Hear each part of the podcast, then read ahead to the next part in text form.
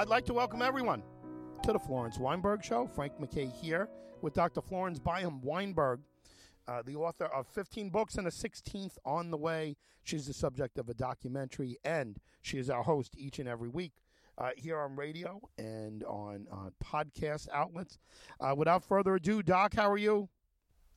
I'm doing fine. I'm uh, I'm incredibly busy with uh, things that have propped up lately, but uh, uh, other than that, I'm doing great. Listen, at 90 years old, to be busy on things that are cropping up uh, is fantastic, and God bless you. yes, well, a lot of it has to do with church. Um, I, I read the scripture, or rather, I had read the scripture for years, and uh, suddenly was cut off because of my age. Just dumped all wow. of a sudden. And so I uh, I put up with that for a little while, and then uh, uh, I was asked, asked to substitute for someone. Went up, read, and the uh, person who's now in charge of uh, of readers, uh, which are called lectors in church, um, in charge of us, uh, said, "How come you're not reading anymore?" and I said, "Because the, the mass manager for the 11 o'clock mass thought I was too old and just dumped me." Wow. And, uh, and I couldn't, I couldn't convince her to let me back in, and uh, so the now, new mass manager said, "Well, for heaven's sake, come to the meeting." Uh, on Thursday at two in the afternoon, and uh, uh, will reinstate you. And so that's what I was doing this afternoon. And that's why I postponed this session. Um, and then uh, when I saw that uh, I went all the way across town in heavy traffic to get there, found out that it had been postponed until 6.30 tonight. So uh, so anyway, we're back on the air, yeah. so to speak. Wonderful. wonderful and uh, and boy that's ageism. I don't know what i don't know who they're going to get better uh, to do a better job than you. And uh, did you tell her that you you host a weekly television show and uh, I, I, mean a, a, radio show and podcast? I mean uh, for them to Uh, remove you i hope they have somebody really good. Yes i told her all that but she said the reason was because i walk up to the ambo for the lectern or podium it is really and uh, she was afraid, of course, I had my hip replaced uh, in April, and I was limping badly there for a while and used a cane until very recently, and I'm not now using a cane.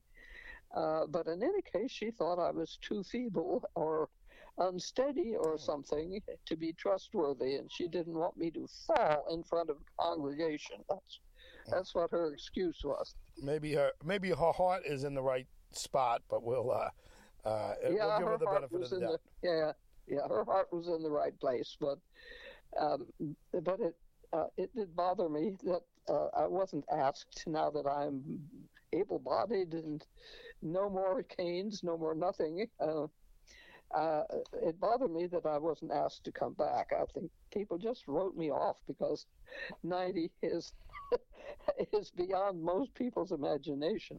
Jeez. Uh, to be competent, that is. My God, but uh, uh, listen, uh, God bless you. I, you, you could read in my church anytime, and uh, uh, we should be so lucky.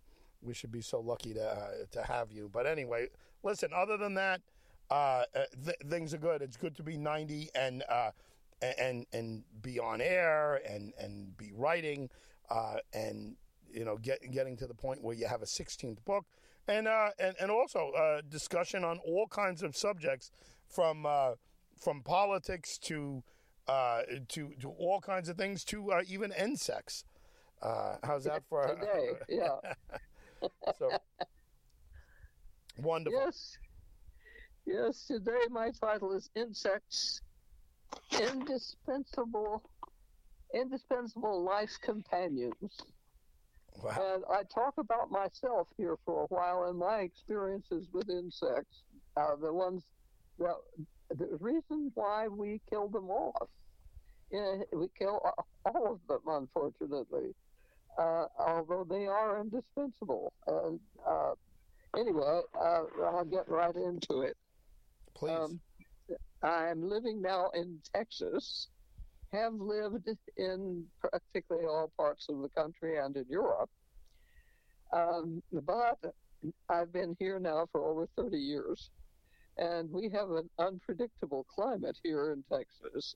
Some years we have mild winters and only a day or two sub freezing, uh, and sometimes we have a week of sub freezing weather and once or twice a century it snows this far south. and I'm in San Antonio, and we have pictures on walls of the time that it snowed back in, I think, uh, 1994. wow.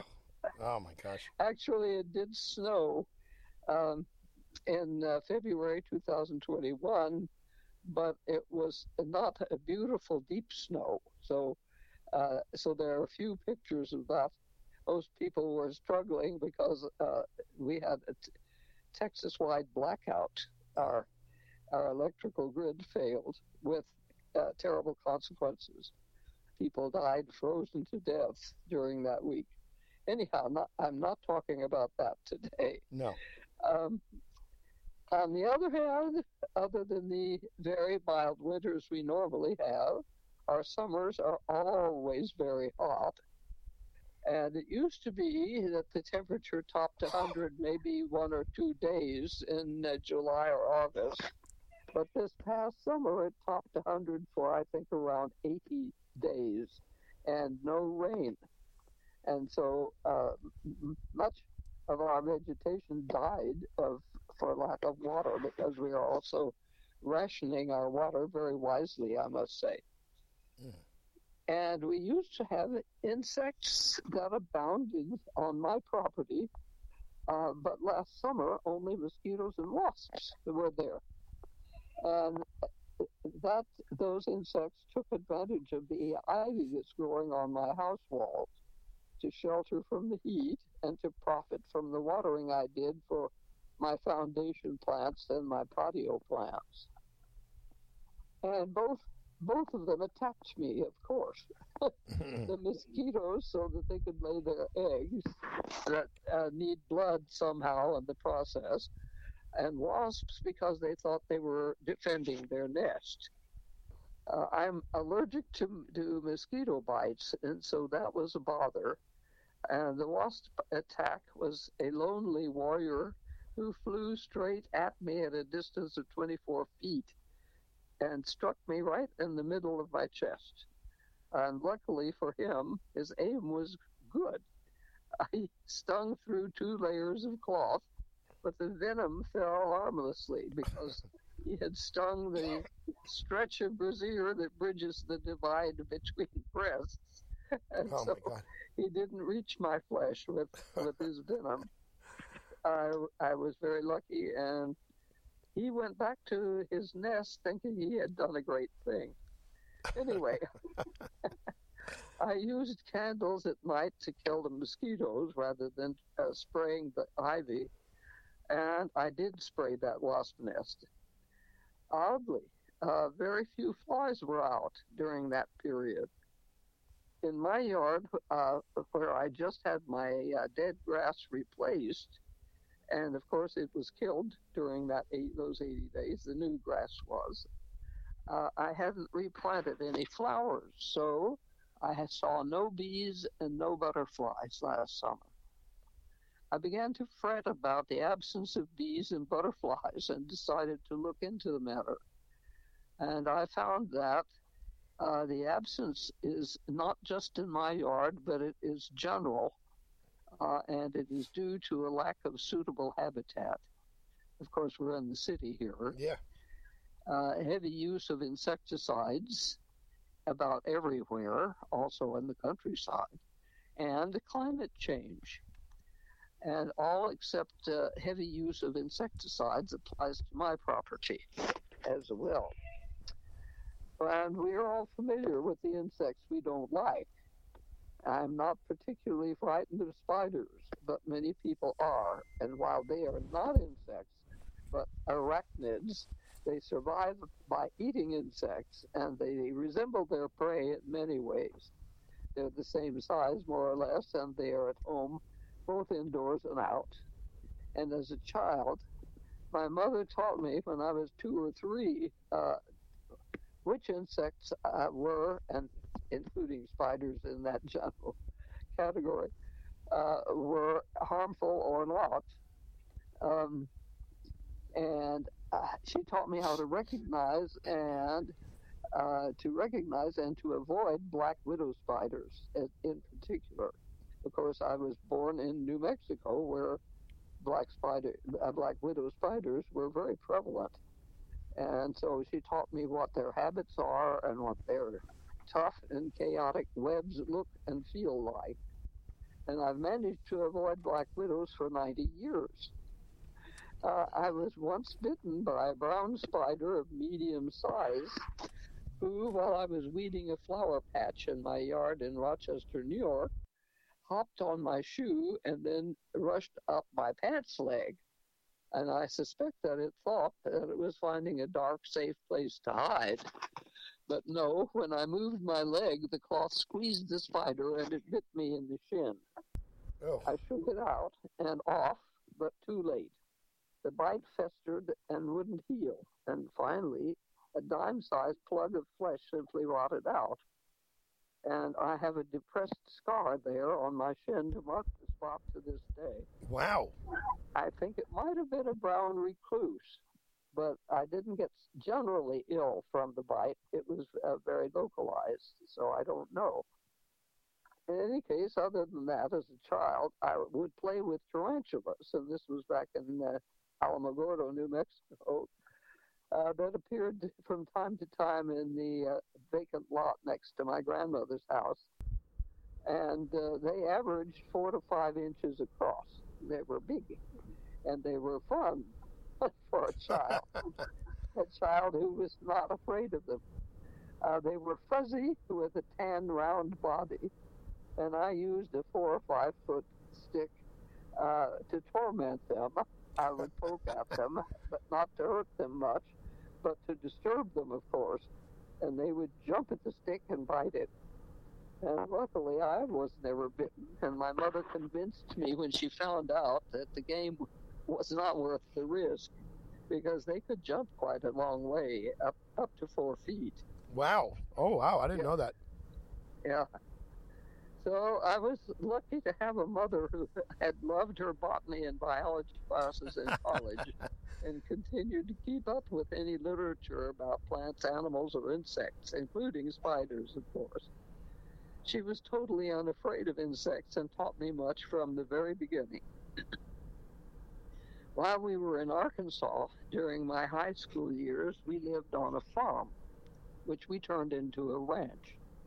And oddly enough, the cows wouldn't come home when milking time in the afternoon came around, which was around five o'clock after I had walked the eighth of a mile from the uh, school bus stop. I'd uh, then go out to find the cows and drive them back for milking. They could be just about anywhere over the 364 acres of our farm and woodland, and I often had to travel through brush and forest.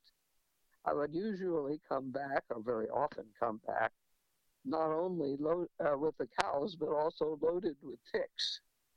Wow. And they are arachnids, I believe.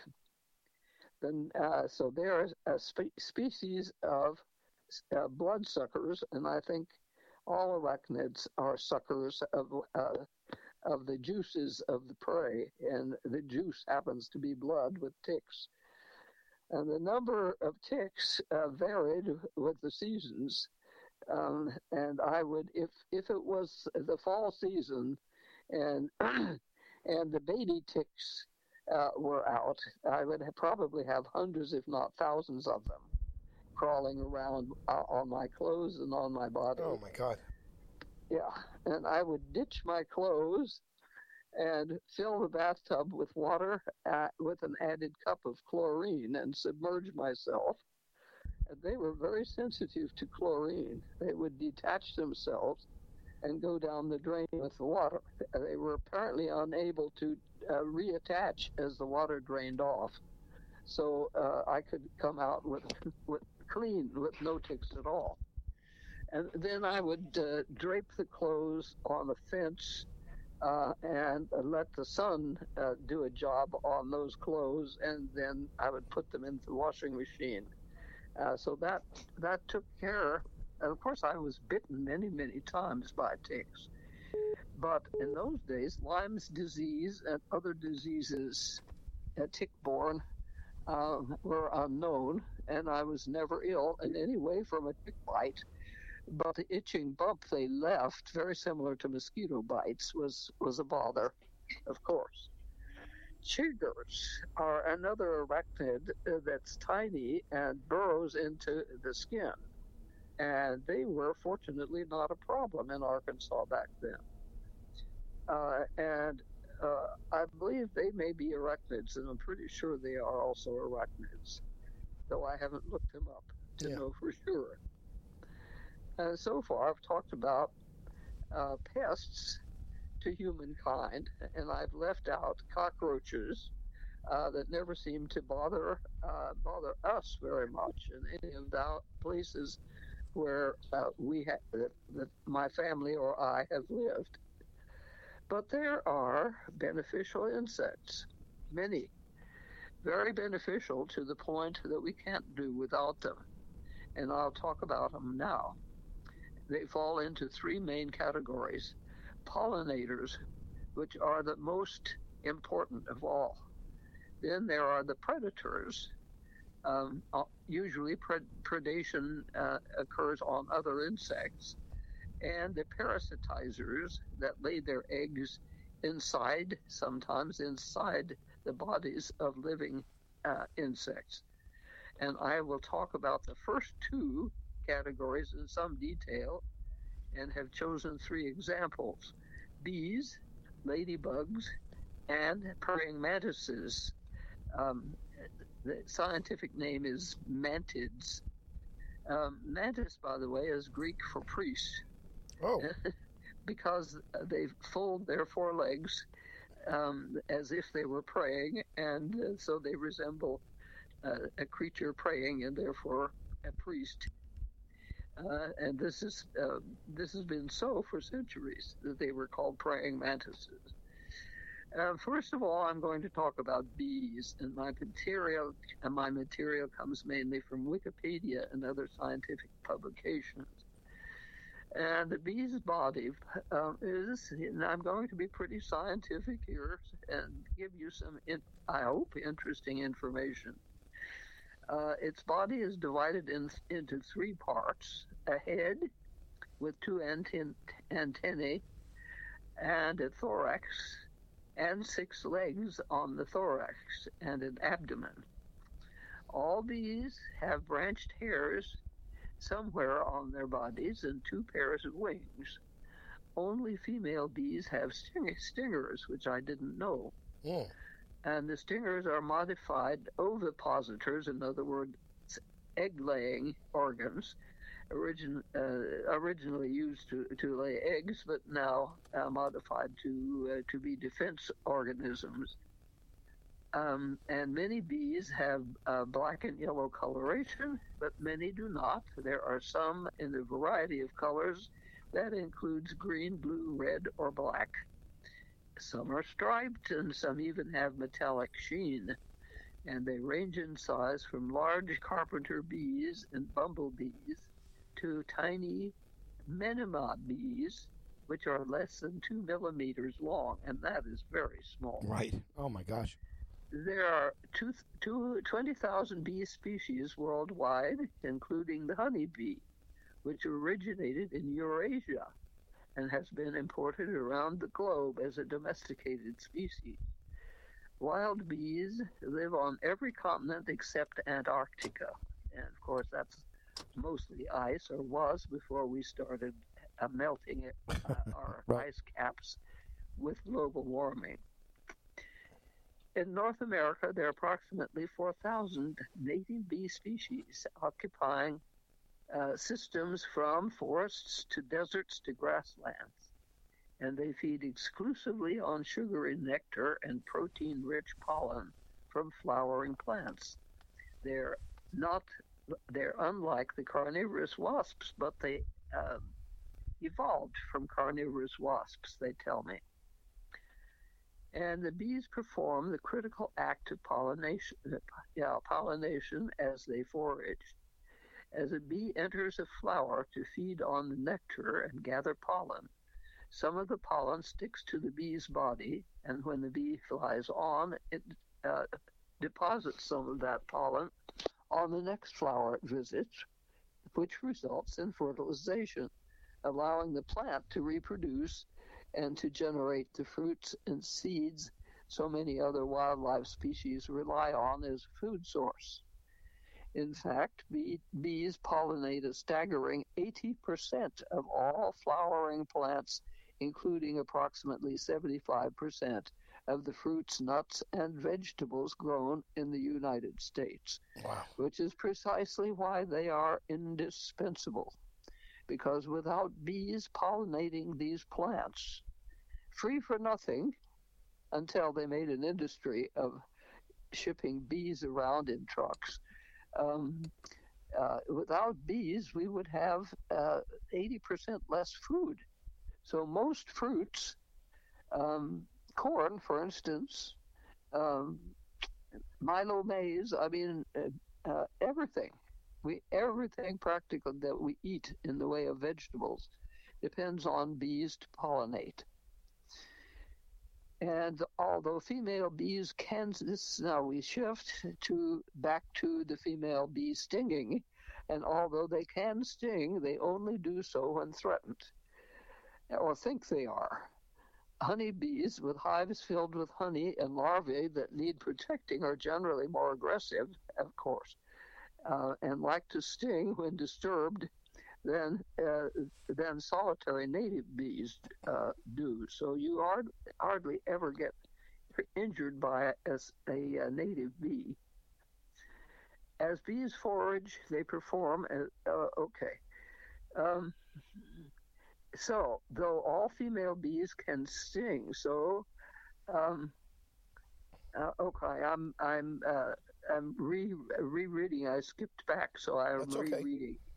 Uh, I will skip forward. No problem. Bees begin life as eggs, which hatch into larvae that feed and pupate and eventually emerge, emerge in adult form, where they begin visit, visiting flowers to feed and gather nectar and pollen.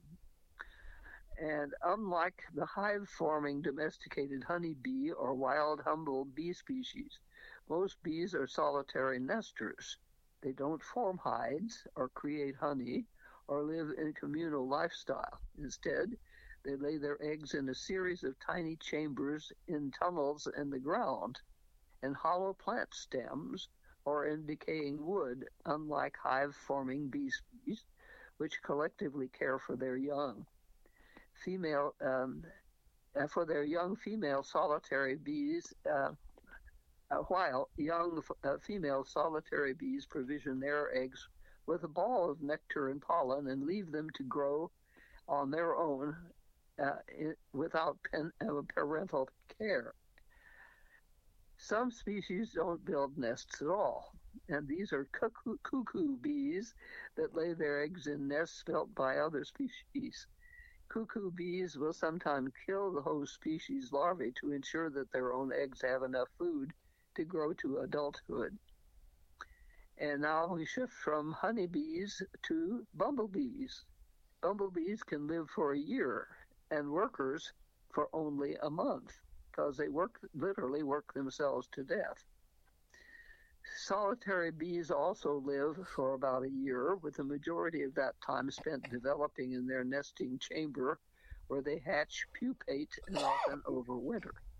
Their adult lives, during which they are active, last um, uh, last approximately three to eight weeks, and females tend to live a bit longer as they need to build a, a nest and lay eggs. So both domesticated honeybees and many native species are in decline. Uh, in fact, some species, such as the once common rusty patched bumblebee, and this is really sad that we are losing this bumblebee, are now uh, endangered in the U.S. And pot- potential causes, as I have already said, include habitat destruction, disease, agricultural and lawn, garden, and practice, uh, which is either the cultivation. Uh, so if it's a, a, native bee, it would be digging up their nests in the ground. Um, and, and, of course, mainly the use of pesticides. Um, so uh, invasive species also cause the death of, of a native uh, species, and that extends beyond the insect kingdom to uh, fish and uh, uh, other uh, water dwelling creatures that are damaged by invasive species. And of course, climate change, as uh, happened last summer when I think uh, most most species that depended on plants last summer uh, died of starvation because the the plants um, the flowers were not blooming because of the heat. So pollinators, native, uh, native bees and domestic, are critical to the survival of North America's plants. Um, and wildlife for the native bees and people for the domesticated ones. Um, so um, we are doing our best, at least part, partly. The National Wildlife Federation is one that is trying to support um, uh, support these bees and um, inform people about uh, about their habits, which is what I'm doing right now. And then we pass on to those who are predators of uh, of species of insects that are not welcome. And ladybugs, for instance, because ladybug picked them because we are familiar with them. We've all seen them, I think and we've all been pleased by them, uh, and for good reason. There are 5,000 different species of ladybugs in the world, and three uh, of the most beloved are known uh, as lady, uh, lady beetles or ladybird beetles. And they come in uh, different colors and patterns, but the most familiar to us here in this country uh, are the seven spotted ladybugs with shiny red and black body, um, very much like the uh, the little uh, German car that was named for them and uh, when it first came out, uh, the Volkswagen, and uh, they are considered good luck. And, but despite despite their name, which is delightful, and appearance, they are ferocious predators and before they get their bright red colors, they start out, uh, start their life out as larvae uh, and cruise around on plants and feast on aphids. And aphids, of course, are killers of our plants, particularly uh, plants like pea vines and uh, tomato plants and things like that. Uh, and a ladybug uh, larva can eat up to 40 aphids an hour. Uh, and so they over over a lifetime they they devour about five thousand aphids. Mm. Wow! And their color is for a good reason. It's not just to please us humans. their markings tell predators eat something else. I taste terrible. Uh, when they're threatened, the bugs uh, also secrete an oil, oily, foul tasting fluid from joints in their legs. They may also play dead, and I've had that happen many times when I try to pick one up.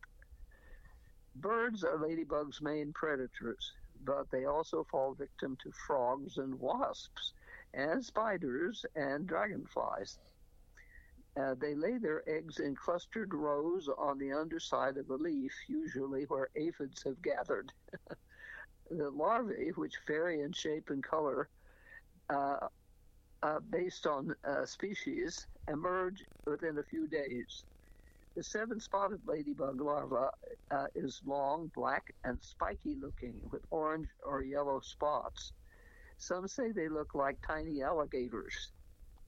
The larvae grow quickly and shed their skin uh, several times. And when they reach full size, they attach to a leaf by their tail, and a pupa is formed. So this case-like uh, formation.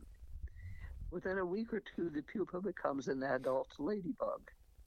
They are most active from spring until fall. When the weather turns cold, they look for a warm place to hibernate, such as in rotting logs or under rocks or even inside houses. Uh, and in Rochester, in particular, they uh, would congregate in um, in my windows. Mm. They somehow would get under this or behind or inside the screen, and there they would stay until they could creep somehow into the house. And I had ne- I never noticed them when they got into the house, however, but I did see them uh, in the windows before they managed either uh, to to get into the house or else died off. And so um, hibernating colonies can contain thousands of ladybugs, and that would happen in rotting logs or somewhere like that. And the name ladybug was coined by Europe, European farmers who prayed to the Virgin Mary when pests began eating their crops. And after ladybugs came and wiped out the invading insects, the farmers named them Beetle of Our Lady. Wow. Wow. This eventually was shortened to Lady Beetle and Ladybug. And NASA even sent a few ladybugs into space with aphids to see how the aphids would escape in, uh, to see how aphids and ladybugs, obviously, would escape in zero gravity. How aphids uh, could escape in zero gravity, and how, how the uh, ladybugs would survive. And now we pass on to praying mantises and they are interesting creatures. They have large triangular heads with a beak like snout and mandibles, and mandibles are jaws that open and close from side to side. They have two bulbous compound eyes, three small simple eyes, and a pair of antennae. The articulation of the neck is also remarkably flexible and some species can rotate their heads nearly 180 degrees, and I've seen them do it. The mantis thorax uh, consists of three parts. There's the prothorax, a mesothorax, which means middle thorax, and a metathorax, which is the one in the back. And the prothorax is also flexible, so it allows for a wide range of movement, uh, movements of the head and forelimbs, while the remainder of the body remains more or less still. They're also unique uh, in that they have tympanate hearing uh, with two and tim, timpan, tympani are drums, of course, uh, and the, that word is actually fairly familiar. Um, and uh, hang on, my cat just stepped on my uh, on my computer, so uh, knocked it completely off. Yeah. Ah. Okay, so um, hmm, excuse me. We'll have to. This are also unique uh, in that they have tympanate hearing. Uh, so that's two eardrums in an auditory, auditory chamber. Uh, most mantises can only hear ultrasound.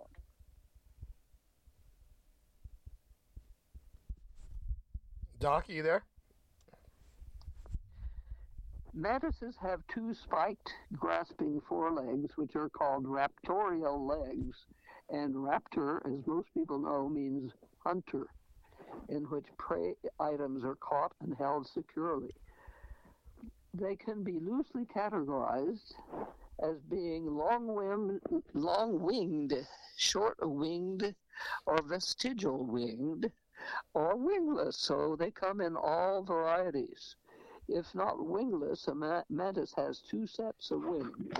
The outer wings, which are usually uh, leathery, and they function as camouflage and as a shield for the hind wings, which are clear and more delicate. And the abdomen uh, of the uh, of the mantis tends to be slimmer in males than in females, which is obviously because females are the ones that gestate and harbor eggs up to a point until they are laid. Now, their vision is most interesting. The mantises have stereo vision. They locate their prey by sight, and their compound eyes contain up to 10,000 segments. A small area at the front has greater visual acuity than the rest of the eye and can produce the high resolution necessary to examine potential prey. The peripheral uh, segments are concerned with perceiving motion. When a moving object is noticed, the head is rapidly rotated. I, I've watched this, so I can just picture it the head is rapidly rotated to bring the object into the visual field and focus. Further motions of the prey are then tracked by movements of the mantis's head so as to keep the image centered on the fo- on the uh, on, uh, on, the focal area. Um, and uh, this is creepy in a way how they watch their prey approach and move, uh, and their heads move in sync with the uh, with the potential meal as it approaches them all unknowing. The eyes are widely spaced and laterally situated, as this uh, text tells me, which uh, which enables a uh, uh, a wide binocular field of vision, very similar to our own, and only much more precise uh, and precise stereoscopic vision at close range. The dark spot, which looks like a pupil on each eye that moves as it rotates its head, is called a pseudopupil. Uh, and it because because it, it occurs because the uh, segments uh, that are viewed head on absorb the in, the the light, while those to the side reflect the light. And as their hunting relies on vision, mantises are prim- primarily day day hunters. Many species, however, fly at night, and then they may be attracted to artificial lights, which could be their undoing. They have good night vision, and it, it's a uh, night flight is particularly important to males who are locating their less mobile female by detecting their pheromones. And they uh, flying at night exposes them to fewer bird predators. However, uh, the bats uh, become a, uh, a, real menace to them at, at, night. But they also have an auditory uh, organ. So, in other words, an, an ear. Their ear helps them avoid the bats by detecting their eco echolocation calls, and they respond evasively. So they are really uh, incredibly beautifully uh, evolved. And uh, as far as their diet and hunting, mantises are generally predators of insects, other insects. The majority of them ambush their prey, um, and they only feed upon live prey within their reach. They will not eat anything that's already dead. They either camouflage themselves and remain stationary, waiting for prey to approach, or they stalk their prey with slow, stealthy movements, which I have observed myself. They're really uncanny. The larger mantises sometimes eat smaller individuals of their own species, as well as small vertebrates, and these are very large mantises, so maybe six inches long or so. Uh, they will also eat uh, lizards, frogs, fish, and particularly small birds. And most of them stalk uh, prey if it strays close enough, and they will go further when they're particularly hungry. Once within reach, uh, mantises strike rapidly to grasp the prey with their spiked rap- raptorial forelegs. Uh, some ground and bark species pursue their prey in a more active way, members of a few, uh, such as ground mantises, run over dry ground seeking prey, much like tiger beetles do. And so that is my Uh, those are my three insects Mm. uh, that I wanted to talk about. Bees, in particular, because they are so critical for our survival as a species, as human beings. And we don't se- seem to understand that as we spray our insecticide far and wide, uh, indiscriminately, um, and uh, fill our houses with with insecticide, uh, thinking that we might have a uh, cockroach here and there. Um, here in Texas, I have had a few what what Tex- Texans call water bugs come come up the drains, and water bugs can be up to two inches long, and so uh, they're not like the uh, so-called German cockroaches, which are uh, tiny by comparison, but much less uh, noxious. You can get rid of uh, of a water bug simply by picking it up and tossing it out, which Right. is what I have done.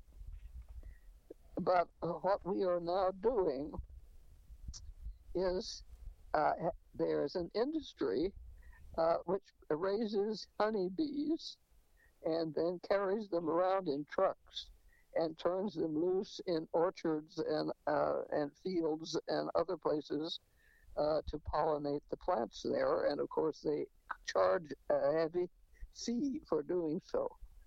But if we continue to kill off all the native species of bees um, with our insecticides, in general, uh, not caring and not knowing, um, will be dependent entirely on these uh, these businesses, which uh, which are so very expensive.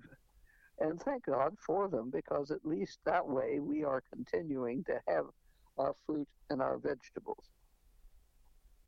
Uh, Doc, you know, it's uh, I I had mentioned this is all very fascinating, but I had mentioned before off mic the uh, that the honeybee, and let me see, make sure I got this right. Uh, the honeybee was named. Well, actually, that bees have been named the most important living being on our planet by by many scientists, including Time Magazine, uh, Mhm. made made that statement. So uh, again, let me repeat: uh, bees have recently been named. I'm, I'm just reading this uh, off of a um, uh, uh, well a beekeeping site. Recently named the most important living being on our planet, according to scientists, and that uh, you know it's you know it's essential for us, essential for us to to protect them. Without bees, without bees, there's no pollination. Uh, you know, as you pointed out, 80%, which is a shockingly high number, but 80% of the pollination done in the world is done by bees. So without pollination, we don't have we don't have uh, the um, the floral uh, content that we need uh, to to breed and uh, to uh, breathe and to do every just about everything else. Uh, so if the honeybee or the the bee, just the bee, uh, goes extinct, um, we we could uh, we could soon follow, not too far after that. Right. Uh, uh, right. I mean, uh, people don't realize, uh, and that was one reason why I chose the topic of uh, insects in the first place. Um, the the other ones that I mentioned are doing away with, with noxious insects that are harmful, mainly harmful to plants. The uh, the ladybug, of course, are try- are preserving the plants that produce peas and tomatoes and beans and, and other things like that in the garden. So protecting uh, our, our food sources that way. But uh, that's already when the plant is grown. And in order for the plant to germinate and start growing, a bee is absolutely necessary. And we cannot do without them. Uh, so uh, I, I worry about uh, all our native bees uh, going extinct because of our carelessness and ignorance, and um, not just carelessness, but even uh, uh, malice sometimes. Um, so, if all our native species, native species go extinct, then we are dependent on the artificial cultivation of honeybees. And captive, the captive uh, honeybee that will be trucked around to uh, to do the pollinating. But it, that should uh, will have to become a huge industry in order to uh, to pollinate the entire uh, country, the entire United States, and the entire world, for that matter. So we had darn well better become more conscious of uh, the importance of, of insects altogether and uh, cut back on insecticides simply because we don't like to be bitten by mosquitoes. Uh, I, I, didn't mention ants. Ants can be both beneficial and uh, and uh, bothersome because uh, sugar ants ants invade picnics, of course, because that's their natural habitat but they also uh, the smaller ones uh, get into houses, and of course they're really a pest when they do that. Uh, so you know, it, the subject of insects is a very broad one, and uh, uh, I just barely touched touched on it. I didn't talk about monarch butterflies either, uh, which are going extinct. because of habitat loss in Mexico, the the poor people who live close to the uh, the mountains where the, the, the, pine trees grow that uh, where the uh, b- bulk of monarch butterflies hibernate is being cut down and used for charcoal, which the poor people sell. and so it's a competition between habitat for the, for monarchs uh, and livelihood for the poor people around. Uh, and then, of course, we are killing off the milkweed uh, that they uh, they it's a necessity for them because they only lay their eggs on milkweed. And if you kill off the milkweed in your garden because it's an intrusive flower or plant, um, then you are killing off uh, an opportunity for a monarch butterfly to lay its eggs and it also feeds on uh, milkweed. Um, and, and, once in Vermont, uh, I was on a an end-to-end ride, horseback ride, uh, which was a summer occupation up there. Uh, and we rode through one entire field of milkweed, and as far as you could see, it was orange with monarch butterflies that had made their way all the way up there from Mexico and would go all the way back to Mexico once they were done to hibernate.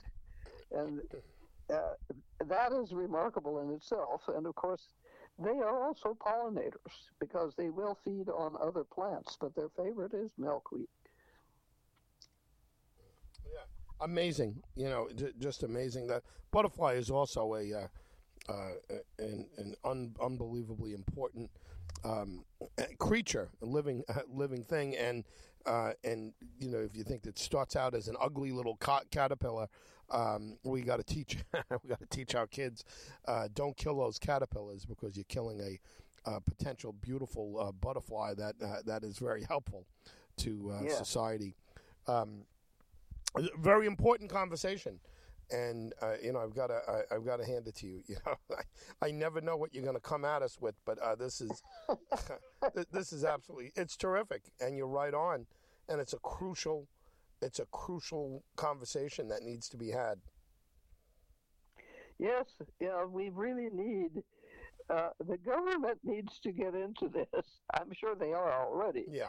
But they need to be more uh, aggressive about it uh, in making uh, rules and, and, regulations about what how how to use pesticides and what pesticides to use where and when.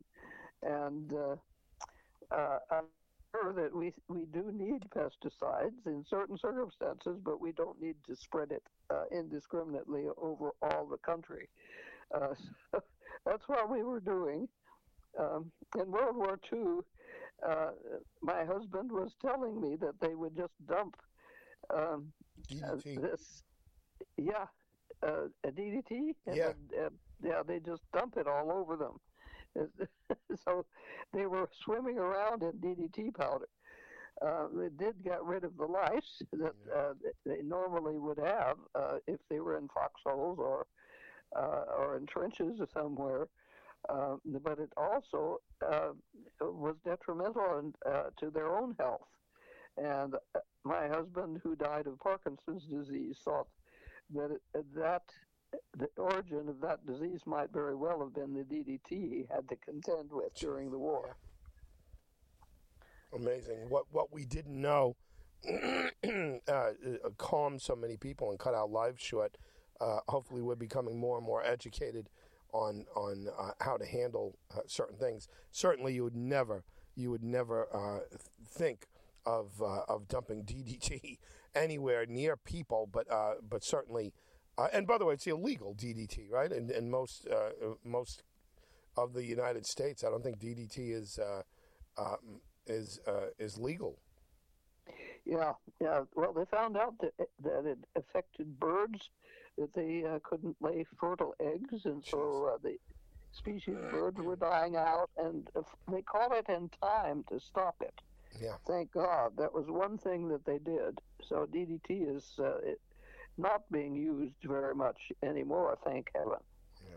Well, listen, great, great job on all of this, and uh, uh, it's a conversation that will continue as we uh, as we move on.